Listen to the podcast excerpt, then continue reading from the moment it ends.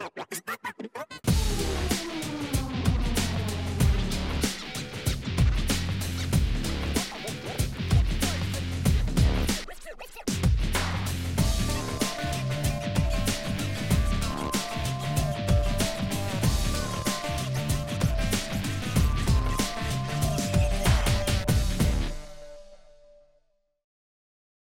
Why don't we start off just by having you guys introduce yourself? Anna, why don't you uh, introduce yourself to me and the audience and, and tell us what your position is and, and what you do at Coldwell? Sure. Um, my name is Anna Vizioli. I'm the Director of Consumer Platform Development for Coldwell Banker. And my team manages not just our mobile applications, but our website as well. So we do development for a wide range of platforms, um, from our public facing websites to mobile applications, as well as the iPad app. And David? I'm the director of consumer engagement. I handle all the national advertising, television, online, as well as social media, and I work uh, in hand with Anna on different innovative initiatives like the iPad app, iPhone app. Could you just give me an idea of what Coldwell Banker is for people who may not be from the real estate business? Just sort of give us a, sna- a company snapshot. Yeah, sure. We are a 105 year old comp- brand, and we started out of the ashes of the San Francisco earthquake back in 1906. And we're a brand uh, real estate brand that's been around a century or so, and we have a commitment to innovation. What about size and scope, Anna? Give me a sense of how big this company is. Well, we have um, almost 100,000 agents across the U.S., Canada, internationally. So we have a huge agent base. Um, you know, over 3,000 companies around the world. So we're in nearly every market in the country.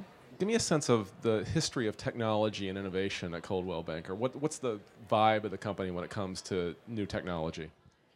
Well, I think innovation is one of our brand pillars, as David said, and we were the first um, real estate company to actually have a real estate website back in the early 90s. So it, it goes all the way back to then. You know, first real estate company with a, a mobile website, with a, a, mobile app. So you know, we're pretty excited to be um, to be a, a bit a first in mobile technology. Yeah, and the culture within the company as well is very uh, focused on innovation. The employees uh, we're always pursuing all right what's the next thing that's going to come out that's going to be for the benefit of the consumer as well as is going to help our agents to conduct their business better?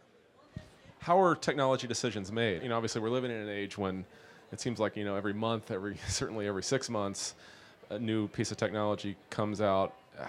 How, how, how is that processed? And, and just tell me about kind of how, how those decisions are made whether to adopt whether to wait I mean, I think it's it's very difficult. So with our 90,000 agents, they're coming to us with ideas, with suggestions. They really want something to impact their business. So it's hard because I'm sure, as all of your companies, our budgets are limited. We can only do so much in a given period of time. So anything that we do in technology has to do, you know, a number of things. We need to engage the brand. We need to engage the consumer with Coldwell Banker. We really want to drive leads as well. So whatever technology we decide to implement has to do that very, very well. And we don't necessarily have a litmus test, but I would say it falls into two buckets. One, is it going to benefit most of our brokers across the country and across the world?